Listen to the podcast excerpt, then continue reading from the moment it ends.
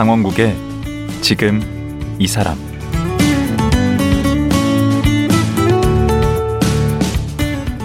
안녕하세요. 강원국입니다.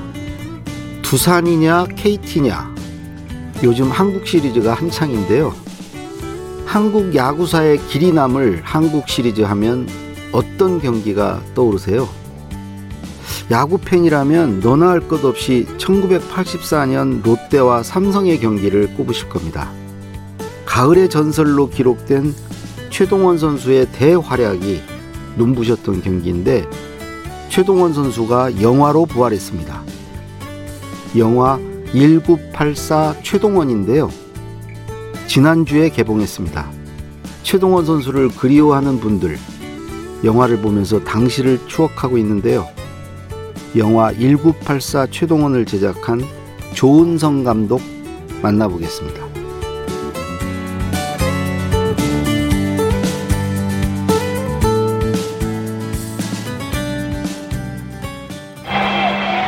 예, 최정원도 지금 예, 정신력으로 버티고 있지. 예, 육체적인 피로는 그 극도에 달해 있기 때문에 네. 예, 볼 스피드 구위는 그렇게 뛰어나지 않거든요. 그렇다면 네. 장태수 선수가 어떻게 그 장이 효조까지 그 이어주느냐가 문제입니다. 그렇죠. 네. two three 풀 카운트. 한국 시리즈 마지막까지 왔습니다. 아, 볼. 아, 스트라이크아웃입니다. 네. 스트라이크아웃. 스트라이크아웃. 경기 끝났습니다. 한국 챔피언 롯데 자이언츠. 롯데가 6대 4로 승리를 거뒀습니다. 최동원 투수 지금 제일 하고 싶은 말이 뭐예요? 아이고 자고 싶어요. 자고 싶어요? 1984년 가을의 전설 롯데 자이언트 최동원 선수 육성과 함께 영화 1984 최동원을 제작한 조은성 감독 모셨습니다. 안녕하세요. 네, 안녕하세요. 조원성 감독입니다. 어디 가면 맨날 조 감독이겠어요? 네, 그래서 네? 저희 어머님이 영화 하시는 걸 되게 반대했었습니다. 그러니까 아, 지금 당당히 이 뭐 감독인데 늘 조 감독.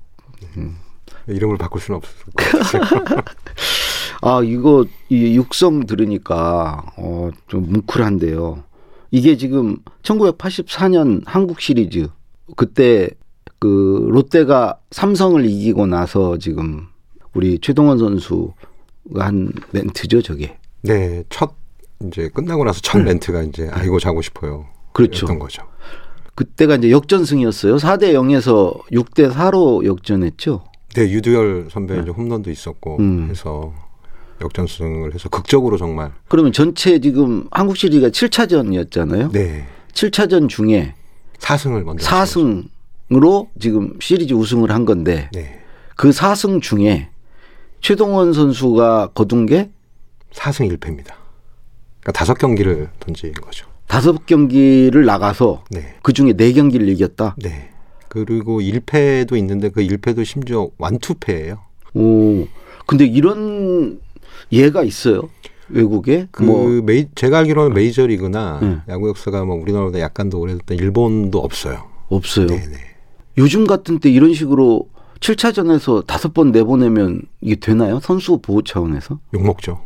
아, 욕먹는 정도예요? 법적으로는 문제 없어요? 법적으로는 뭐 문제는 없는데 네. 윤리적으로 어마어마한 이제 비난을 받을 가능성이 대단히 높고요. 본인이 원했나요? 본인이 원하기도 했고요. 네. 최동원 선배님이 이렇게 노하는 게 없으셨대요. 아, 그러니까 원래 팀- 거절을 잘 못하시는구나. 네, 팀이 원하면 언제든지 등판했고 네. 할수 있다고 늘 이야기를 하셔서 음, 삶을 보면 네. 예, 자기 희생을 좀 많이 하셨던 분이죠. 그러니까 영화에 나오지 않지만 음, 예를 들면 이제 선수들의 복지, 예. 인권 이런 것들을 위해서 예. 선수 노조를 최초로 만들려고 그게. 선수협인가요? 예, 협의회. 지금 네. 예, 선수협의회. 그거 하다가 롯데에서 면털 박혀서 트레이드 되셨죠 삼성. 삼성으로 갔죠. 네. 어, 그 굴욕이었겠어요. 그 상대편 라이벌 팀으로 가는 게.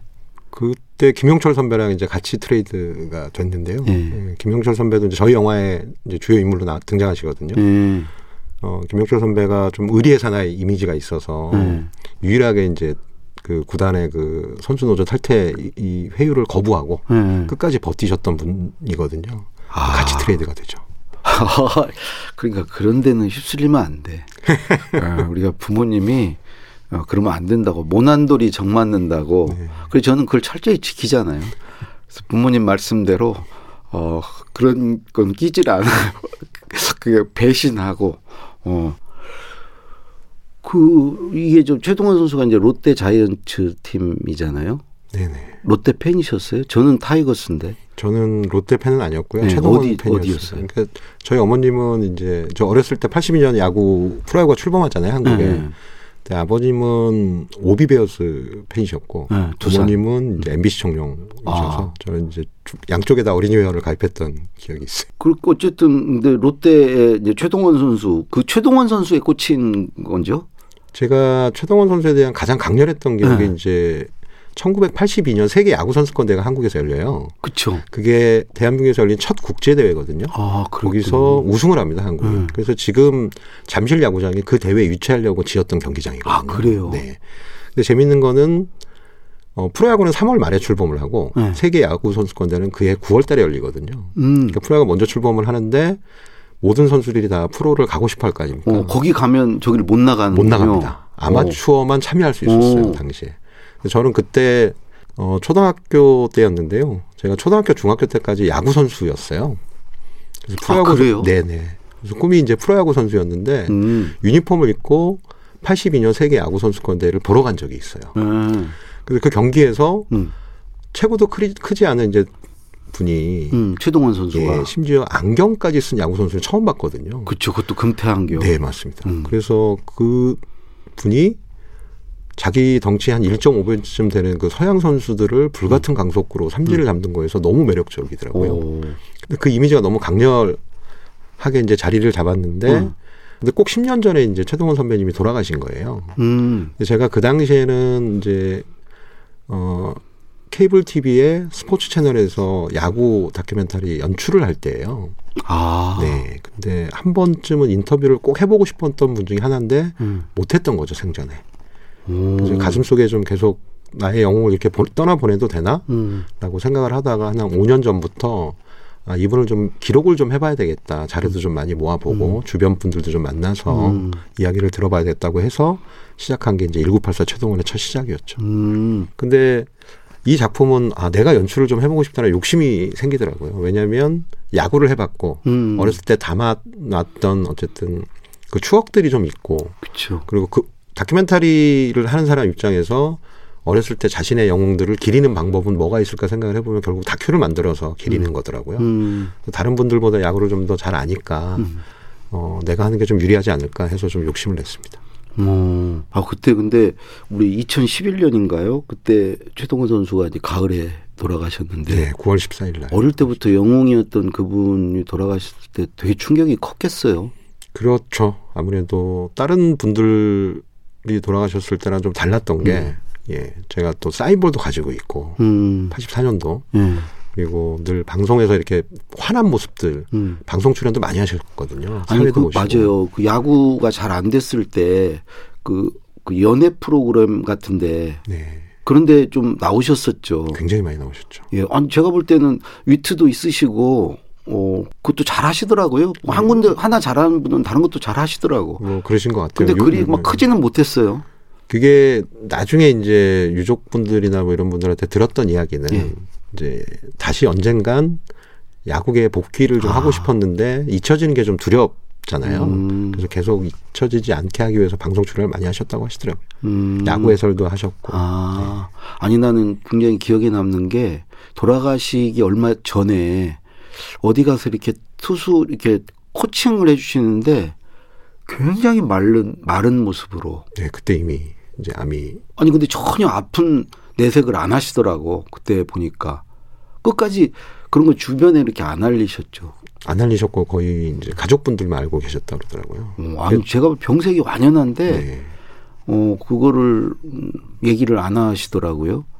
그 전에는 한때 또 살이 굉장히 찌신 적이 은퇴하시고 좀 이렇게 과식하시고 치고하고 막할때 보니까 엄청 살이 또 네. 찌셨던 그 짧은 사이에 어떻게 그렇게 병이 이렇게 진행이 되셨는지 그 술 담배도 안 하셨던 분이신데 음. 갑자기 이렇게 악화가 되셨더라고요. 자기 관리도 잘 하셨을 텐데. 네, 잘했다고 하시, 철저했다고 하더라, 하시더라고요. 선수 음. 때는. 음. 그 이게 이제 개봉일이 이 1984 최동원 개봉일이 11월 11일이었어요. 네. 굳이 이날로 이렇게 선택한 이유가 있나요? 어, 최동원 선배님 등번호가 11번이었고요. 아, 11번. 예. 그리고 매년 11월 11일 날 이제 최동원상이라고 하는 네. 한국 1년 중 프로야구 선수 투수 중에 가장 뛰어난 선수를 선정을 하는 날이 11월 11일이거든요. 아. 근데 올해는 이제 코로나 때문에 약간 늦춰지긴 했는데 그래서 의미가 있는 숫자였고 의미가 있는 날이라고 생각이 들어서 특별히 그날 개봉을 하는 게 좋겠다는 생각을 예전부터 했었습니다. 그래서 개봉을 해서 좀 많이 들어왔나요, 손님들이? 제 개인적인 목표는 이제 11만 명을 보게 하면 좋겠다 아, 그- 했는데 그것도 11만 예, 명. 그거는 이제 예. 욕심이고요. 네. 아직은 이렇게 큰 스코어가 나지는 않고 있습니다. 그게 아무래도 이제 부산이 롯데자이언츠 연고가 부산이니까 부산에서는 좀 많이 보지 않을까요? 부산 분들은 굉장히 좋아하시더라고요. 음. 예. 그 영화 그 시사회라고 그러나 처음 그 영화 만들고 나서 네네. 그 최동원 선수 어머님이 살아 계시잖아요. 네. 어머님께 당연히 보여드렸을 텐데 제일 먼저 어때- 보여드리고 싶었죠. 어, 보여드렸더니 어, 뭐라고 그러세요? 영화 이제 저는 좀 내심 겁났거든요. 어머님이 싫어하시면 어떡하나. 네. 혹은 어머님이 보고 비난을 하면 어떡하나 좀 겁이 났었는데 네. 영화를 딱 보시고 어, 눈물을 좀 많이 흘리셨고 앞에서 음. 제가 마이크로 이제 좀 앞에 나오셔서 어머님 소감 좀 이야기해 주십시오라고 말씀드렸더니요. 네. 어, 자기가 최동원 아들 최동원이잖아요. 아들. 음. 야구 선수 최동원이기 전에 그렇죠. 어머니께서 자기 세 가지 소원 중에 두 가지를 이룬 것 같다. 아, 세 가지가 뭐죠? 그 세 가지가 하나는 이제 최동원 선배에 대한 추모 동상을 만드는 건데 그건 이미 부산의 사직구장에 음. 이제 완공이 돼서 잘 정비가 돼 있거든요. 그두 번째는 이제 다큐멘터리 영화로 아들을 만나고 싶었던 거. 음. 그리고 그 두 가지는 됐고 하나는 음. 최동원 기념관을 하나 음. 조그맣게라도 부산에 만드는 게 마지막 생각이라고 하시더라고요. 그래서 음. 이제 영화를 보고 나셔서 하, 하셨던 얘기 중에 가장 기억에 남는 거는 최동원은 내 심장 같은 아들이라서 음. 내 심장이 멈추지 않는 한내 음. 아들을 죽었다고 생각하지 않는다. 음. 라는 말씀을 하셨는데 이제 뭐 객석도 울고 어머님도 우시고 저도 음. 울고 그랬습니다. 영화가 잘 돼가지고 그 수익금을 그 기념관 만드는데 좀 일부 기부를 하면은 되지 않을까 싶은데. 원래 저희가 그 계획이 있거든요. 어, 그래요? 수익의 이제 몇 퍼센트라도 음. 이제 건립할 때 보탬이 되고자라고 생각을 했고, 근데 뭐 지금 봐서는 수익이 날지는 잘 모르겠습니다. 나도록 해야죠. 네. 근데 이제 최동원 선수 하면 정말 불꽃같이 살다 간 분 같아요. 그 짧은 인생이지만 정말 우리 기억 속에 이렇게 음, 남는 분인데 보통 이제 다큐 다큐 하면 이 연대기식으로 이렇게 쭉 어린 시절부터 이렇게 쭉 훑고 이런 건데 이 영화는 그렇게 그렇게 접근하지는 않았죠. 네네. 이게 일대기적 구성은 네. 뭐 최동원 선배님이 돌아가신 다음에 특집 다큐멘터리를 이제 방송에서 꽤 여러 번 제작을 해서 방영을 네. 했었거든요. 근데 영화는 조금 밀도가 좀 달라야겠다는 생각이 들어서 네. 어 그러면 만약에 최동원 선배님 살아 계셨으면 네. 제가 분명히 인터뷰를 했을 텐데 네. 분명히 저는 그거를 여쭤봤을 것 같거든요. 당신의 삶에서 가장 빛났던 시기가 언제였습니까라고 음. 여쭤보면 네. 1984년 가을이라고 얘기하셨을 것 같아요. 음. 그러면 우리는 1984년 가을을 한번 소환해 볼까? 음. 어, 당신의 삶의 가장 화양연화 같은 시기가 그때였다고 하셨으니 예. 그래서 그 열흘간을 중점, 중점적으로 저희가 좀 표현을 해봤던 거죠. 딱 그것만 나옵니까? 한국 시리즈? 1984년 한국 시리즈? 네, 거의 그것만 나옵니다. 그걸 어떻게 그 긴 시간을 끌고 가요? 어, 영화를 보시면 음, 아, 어떻게 그걸 얘기죠. 이해했어야 합니다. 그리고 이게 80년대잖아요. 네. 그러니까 제 생각에는 80년대가 대한민국에서 가장 역동적인 시기였던 것 같긴 하거든요. 네. 뭐 민주화의 물결도 있었을 테고 이제 프로 스포츠가 각 프로 스포츠들이 그때 출범을 많이 했었으니까 네. 그리고 많은 이제 노조들이 또 탄생을 했던 시기이기도 하고 음. 그래서 여러 가지 어 사회적인 현상들이 폭발적으로 일어나는데 그 중에서도 이제 어린 저에게 가장 강렬했던 기억이 그때 84년 가을이었다고 하면 음. 많은 분들이 공감해 주지 않을까 저와 비슷한 생각을 하지 않을까 해서 어 그때를 주로 중점적으로 담았고요. 네. 그리고 이게 약간 뭐랄까 스크린으로 보는 한국 시리즈 하이라이트 같은 느낌? 음. 그래서 음악과 이제 영상과 이런 것들을 재현 요소들을 음. 좀 시적절하게 넣지 않았나 싶긴 해요. 아무래도 다큐니까 인터뷰 많이 했을 텐데 몇 네. 분이나 이게 등장합니까? 어, 인터뷰를 했던 분의 총 숫자는 한 36분 정도 되는데요. 네. 실제로 들어가시는 분 22분 정도 되는 걸로 기억하고 있어요. 그 중에 제일 인상적인 분 아무래도 그- 김시진 감독님. 그러면 그 삼성 쪽 네, 당시에. 투수였죠. 네. 그 완전 흑역사인데 그분한테는 음, 그 이전에 흑역사이기 전에 어, 그분이 그런 말씀을 하세요. 이제 동원이는 나의 가장 절친한 동료이자 음. 라이벌이자 어, 친구였다. 음. 라는 이야기를 하시거든요. 음. 그러니까 뭐 소속팀은 다르지만 음. 이제 같은 목적, 각자의 팀을 우승시켜야 된다는 중압감들을 서로 가지고 계셨던 거예요. 음. 근데 당시 야구를 기억하시는 분들 중에서도 네. 1차전부터 7차전까지 디테일성들은 잘 기억을 못 하시거든요. 그러니까 음. 일종의 서사 최동원이 등판을 해서 4승 1패하고 롯데가 극적으로 우승을 했어는 기억을 하시는데 네. 어떻게 우승을 했는지 잘 기억을 못 하시는 그렇죠. 그, 그래요. 저희는 서사보다는 그 디테일에 좀 힘을 많이 썼거든요. 음. 그래서 저희가 증언을 해줄, 해줄 수는 없으니까 음. 당시에 동료들, 그 상대팀 동료들이 그 경기를 증언하는 형태로 저희가 구성을 좀 했, 했습니다. 그 자이언츠 팀에서는 누가 그래도 제일 눈에 띄는 인터뷰를 하셨어요? 저는 뭐 김용철 선배님도 기억에 남고요. 음. 김용철 선배 이제 당시 4번 음. 타자셨고 그다음에 포수였던 최동원 투수의 공을 직접 받았던 한문현 선배도 좀 기억에 많이 남아요. 음. 한문현 선배 같은 경우는 공을 받으면서 아 내가 같은 팀이 아닌 게 정말 다행이다. 음. 아, 같은 팀이라는 게 참 다행이다. 음, 음, 음. 다른 팀이었으면 정말 예, 타율도 많이 깎였을 거고 음. 저런 공을 어떻게 치지? 라는 어. 증언을 해주시는데 되게 재밌더라고요. 음. 그리고 이만수 감독님도 사람 정말 좋으시거든요. 음. 이만수 감독님 지금도 이제 동남아에서 야구 보급을 위해서 음. 헌신하고 계시는데 어, 이분도 이제 친구이자 동 저기 막 동료이자 라이벌 그. 팀의 주전 포수였으니까 그런데도 어, 원, 원망보다는 음. 이제 그리움, 그다음에 보고 싶다 이런 얘기를 되게 많이 해주셔가지고 음. 그러니까 최동원이라는 선수가 사실은 되게 독특한 감성을 갖고 있는 것 같아요. 예를 음. 들면 사람은 공과 가가 분명히 있을 텐데 네. 어, 부산에서 최동원 선수를 비난하거나 욕하는 분을 제가 한 번도 만나본 적이 없는 거예요. 아. 네. 사실 그런 캐릭터가 되게 심지어 없거든요. 그 거의. 경쟁 상대 팀마저. 그렇죠. 네. 예. 이제 돌아가셔서 그럴 수도 있겠지만 음. 어, 지금의 야구가 담을 수 없는 음. 뭔가의 그 열정, 음. 아우라 가 이분한테는 분명히 있구나. 음. 근데 그 이제 이 영화를 통해서 저도 그 과정을 좀 찾아가는 과정이 아닐까 음. 싶어서 제작하게 된 거예요. 우리 조 감독님도 그렇지만 우리 세대는 고교 고교 야구에 열광한 세대거든요. 그렇죠. 예. 봉황대기 무슨 황금사자기 대통령기 그런 거 있잖아요. 청룡 네네. 그때 그때는 야구 선수 무슨 몇 할 몇 푼 몇리 막 이런 거 키가 몇 센치고 막 이런 거 많이 아는 애가 학교에서 인기가 되게 좋았어요. 그 세대가 아니신가? 우리 때는 중고등학교 때 이제 그랬었는데 그 이후 세대죠, 저는. 네. 그쵸? 네. 아, 그, 그렇구나. 그, 이번 영화 이렇게 연출하시면서 아까 언뜻 뭐 자료 얘기도 하시고 네. 했는데 또 이제 뭐 인터뷰 하는 데 있어서라든가 애로상 어려운 점이 있었다면 뭐가 힘들었죠? 인터뷰는 사실 다른 작품에 비해서 그동안 제가 해왔던 작품에 비해서 크게 어렵진 않았어요. 특히 음. 섭외가 가장 힘든데 음. 최동원 선배님에 대한 이야기라고 제가 설명을 드리니 예. 어, 거의 대부분의 분들이 흔쾌히 예. 예, 출연 요청을 받아주셨고 예. 근데 가장 힘들었던 건 이제 아카이브를 구하기가 너무 힘들었어요. 음, 그 기록들. 네. 예. 한국은 조선왕조 600년을 기록한 이제 기록의 민족인데 예. 예, 그 이후에 뭐 전쟁도 겪고 음. 그래서 많은 아카이브들이 소실이 됐거든요. 예.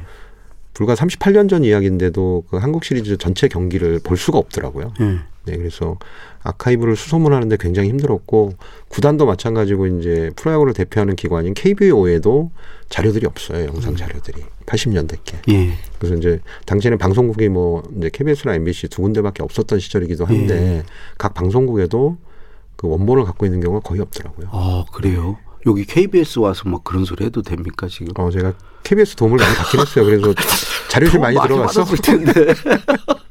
KBS만큼 많이 갖고 있는 데가 없는데요. 어, 근데 없습니다. 아, 시리즈 없어요? 아, 안타깝네. 네, 맞습니다. 근데 이번 영화에서 미공개 영상도 이렇게 나온다면서요. 네, 그거는 이제 선수분들하고 유족들이 보관하고 계셨던 거를 38년 만에 처음으로 꺼집어내서 아? 디지털로 복원을 한 다음에 음. 이제 업스케일링 기술이라고 그래서요. 네. 그래서 AI 소프트웨어로 화질을 좀 더 좋게 하는 기술들이 음. 있어요. 그래서 그거를 제가 직접 공부해가지고 네. 네, 업스케일링해서 작품에 쓴 겁니다. 그 잠깐 한번 한 대목 듣고 갈까요? 네.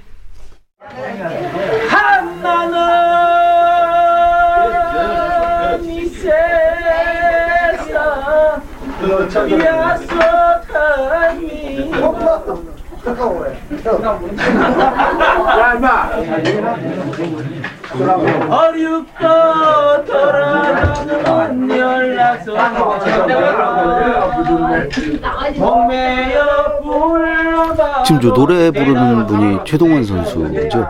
지금 어떤 상황입니까? 어, 저 자리가 최동원 선배님이 당시 롯데자이언츠 제1 선발이었고 제2 선발 투수가 임호균 선배라는 분이 계셨어요. 네. 84년도에 이제 삼미에 계시다가 트레이드 돼가지고 롯데자이언츠로 오신 분인데요. 그분이 거기서 결혼하시고 애를 낳으신 거예요. 네. 그래서 돌잔치 때 이제 당시에 롯데자이언츠 멤버들이 모이신 거죠. 그때 한 많은 이러고 불렀어요? 그 돌잔치에. 한오백년을 돌잔치에 부르는 게 좀 너무 좀 뭐랄까 유머러스해서 아. 본인도 그걸 깨달으셨나 봐요. 한두 소절 하고 아니요. 저기 보니까 야인마가 나와요. 네. 욕이 잠깐 나와. 그게 이모균 선배님 아, 그래요? 목소리십니다. 그래서 어. 그래서 바로 이제 인지를 하시고 네. 예, 돌아와요 부산항해로 노래를 바꾸시죠. 음, 네. 근데 아무도 안 들으세요 보면. 안 듣고 뭐 싹 노래를 잘하시지는 못했네요. 그리고 수줍음이 되게 많으셔가지고 아, 그러셨어요? 네, 허공을 보시면서 노래를 하세요. 아, 아, 그러시구나. 네. 그렇게 막 당당하고 담대해 보이는 분이 실제로 이 영화 만들면서 보니까 최동원이란 사람은 어떤 사람이던가요? 어, 그러니까 유니폼을 입고 있을 때와 음. 벗고 있을 때 차이가 정말 감정적으로 되게 크시죠. 그러니까 음. 유니폼을 입고 있을 때는 표정도 정말 변하시고요. 네. 그 운동장에서 거의 모든 거를 쏟아부었는데 음. 이제 유니폼을 벗고 나서는 되게 수줍음도 많고 음. 예 낯도 좀 가리시는 분이신 것 같더라고요. 음. 제가 보기에 이제 최동원 선수 하면은 그 무쇠팔이라고 하잖아요. 네. 작은 체구에서 그렇게 강속구가 나오는 것도 그렇고 최동원의 어떤 힘이라고 그럴까? 최동원의 저력 그런 건 뭐라고 생각하세요? 일단 뭐 투혼으로 설명되지 않는 투혼? 뭔가가 있어요. 아. 실제로 아. 투혼만으로는 사람이 육체를 넘어설 수 없거든요. 음. 저도 운동을 해봐서 좀 아- 조금은 알지만 네. 근데 이분은 이제 일단 어렸을 때부터 유연성이 대단히 좋으셨던 것 같긴 하고 음. 어, 혹사에 대해서 이제 개념들이 없었던 시절들이니까 음. 그냥 뭐 다음날 또 던지면 또 풀리겠지라고 계속 던졌던 시대였거든요. 음. 근데 당연히 이제 그래서 은퇴 시기도 좀 빠르셨어요. 지금으로 치면 좀 더 몇 년 동안 더 프로야구를 하셨을 텐데 뭐 30대 초반에 은퇴를 하셨으니까 음. 혹사를 이미 뭐 중고등학교 그다음에 대학교 실업팀. 그게 누적이 됐겠네. 네, 누적이 됐죠. 사람의 몸이니까 그못 버팁니다, 사실은. 그렇게 일찍 가신 것도 그런 영향도 있었겠네요. 그거와 이제 스트레스 이런 것들이 좀 많이 어. 이제 심하셨던 것 같고요. 음. 네. 그래서 보통 사람들 몸으로는 못 버티는데 그걸 버틴 유연성, 음. 그다음에 이제 근력, 그다음에 승부욕도 남다르셨거든요. 음. 이제 대표적인 예가 많은 분들이 알고 계실지도 모르겠지만 안타를 맞으면 음. 어 네가 내, 내 공을 안타를 쳤어? 음. 또 쳐봐 그러고 다음 타석 때 또 똑같은 공을 던지시는 그건 오기인데 오. 오기죠. 근데 음. 두 번째 안타를 또 똑같이 또 맞으면, 맞으면. 인정하신대요. 아. 잘 쳤어. 이러고. 그 우리 조 감독이 꼽는 이 영화의 명장면? 아, 음. 요 장면 한번 주의 있게 보셔라는 장면이 있나요? 거의 영화 후반부에 나오는데요. 네. 최동원 선배님께서 그 텅 빈 그라운드의 중심인 마운드에서 음. 오랫동안 이렇게 허공을 응시하는 영상이 나와요. 아. 보통 같으면 이제 중간에 컷을 좀 끊을 텐데 이 최동원 감독님이 걸어 운동장에 걸어 나오시고 화면에서 완전히 사라지는데도 좀 오랫동안 보여드리거든요. 아. 그거는 텅 빈 그라운드가 주는 공허함. 음. 이분이 또 은퇴도 이렇게 남다르게 좀 하셨으니까 음. 거의 버림받고 은퇴를 하셨다고 생각이 들- 음. 하거든요. 많은 팬들이. 음. 그래서 좀 쓸쓸함을 좀 많이 강조하려고 했는데 많은 관객분들이 보시고 그 장면을 많이 꼽아주시더라고요. 우리 그 다큐 하면은 늘 나레이터 뭐 있잖아요. 나레이션. 나레이션 하는. 분. 네. 유명한 분이 했죠. 네, 조진웅 씨가 해주셨어요. 어, 그 영화 배우. 네. 어, 어, 그분이 어떻게 해서 이걸 하게 됐죠? 음, 일단 그분은 정말 자이언츠 팬이세요. 태어날 때부터. 어.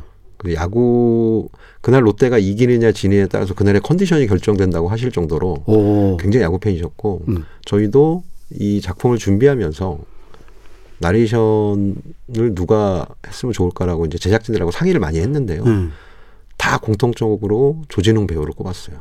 음. 저희는 조지명 배우가 안 하면 음. 그러니까 나레이션을 아예 없이 작품을 완성을 하거나 아. 아니면 중단하자 뭐 이런 식으로 음. 얘기했을 정도로 조지명 배우를 꼽았는데요. 근데 해주고 말고는 이제 본인 배우의 그쵸. 이제 역할이니까 음. 제안을 했더니. 조심스레 연락을 드렸더니 음. 바로 하겠다고 답이 오셨어요. 오. 한달음에 와서 정말 여- 너무 너무 열심히 NG도 거의 없이 해주셔가지고 어. 어. 근데 너무 감사하더라고요. 저도 정말 좋아하는 배우인데. 네, 저도 굉장히 좋아합니다. 마지막으로 이 영화를 통해서 내가 이런 메시지를 좀 전하고 싶었다. 프로야구가 이제 올해 40시즌째거든요. 네. 40년이면 거의 세대 한 세대 정도가 지난 거라고 저희들이 보통 생각을 하잖아요. 네. 그러면 스포츠라는 게 단순히 그냥 매일매일 하는 경기가 아니고 네. 이 경기들이 쌓여서 어떤 컨텐츠와 이제 서사들이 구축이 된다라고 보는 거예요. 음. 그러니까 아버지가 아들한테 옛날 야구를 이야기해 줄 수 있는 음. 그런 시기가 되지 않았나 40년 아. 정도면 네. 최동원이라는 선수를 지금 뭐 10대 20대는 당연히 기- 이름은 알 수 있어도 실제 음. 경기를 본 적은 없는 세대들이잖아요. 그렇죠. 저희 아버지 세대들은 당연히 기억을 할 테고 음. 그래서 아버지가 아들한테 옛날 야구는 저렇게 촌스럽고 음. 뭐랄까 무리를 했지만 그래도 스토리가 있는 스포츠였어라고 아. 얘기해 주시는 시기가 아닐까. 근데 요즘 야구는 굉장히 세련되고 멋있지만 스토리가 없어요. 단순히 그라운드에서 뛰는 선수가 그냥 포지션에 를 채우는 선수가 아니라 선수 하나하나마다 사실 컨텐츠가 있고 스토리가 분명히 있을 텐데 음. 그것을 지금은 잘 못 끄집어내고 있지 않나. 음. 그래서 뭐 옛날 야구 해태 팬이라고 하셨으니까 음. 선동열과 최동원의 그 역사적인 대결도 음. 사실은 굉장히 멋있고 스토리죠. 스토리잖아요. 음, 서사들이 있고. 예. 그래서 그런 것들을 계속 좀 끄집어내는 음. 작업들을 제가 앞으로 해야 되지 않을까 싶어요. 음. 아, 오늘 조 감독님 덕분에 그 프로야구 응답하라 1984 네. 이걸 본 느낌입니다. 오늘 말씀 감사합니다. 네, 고맙습니다. 영화 1984 최동원을 제작한 조은성 감독이었습니다.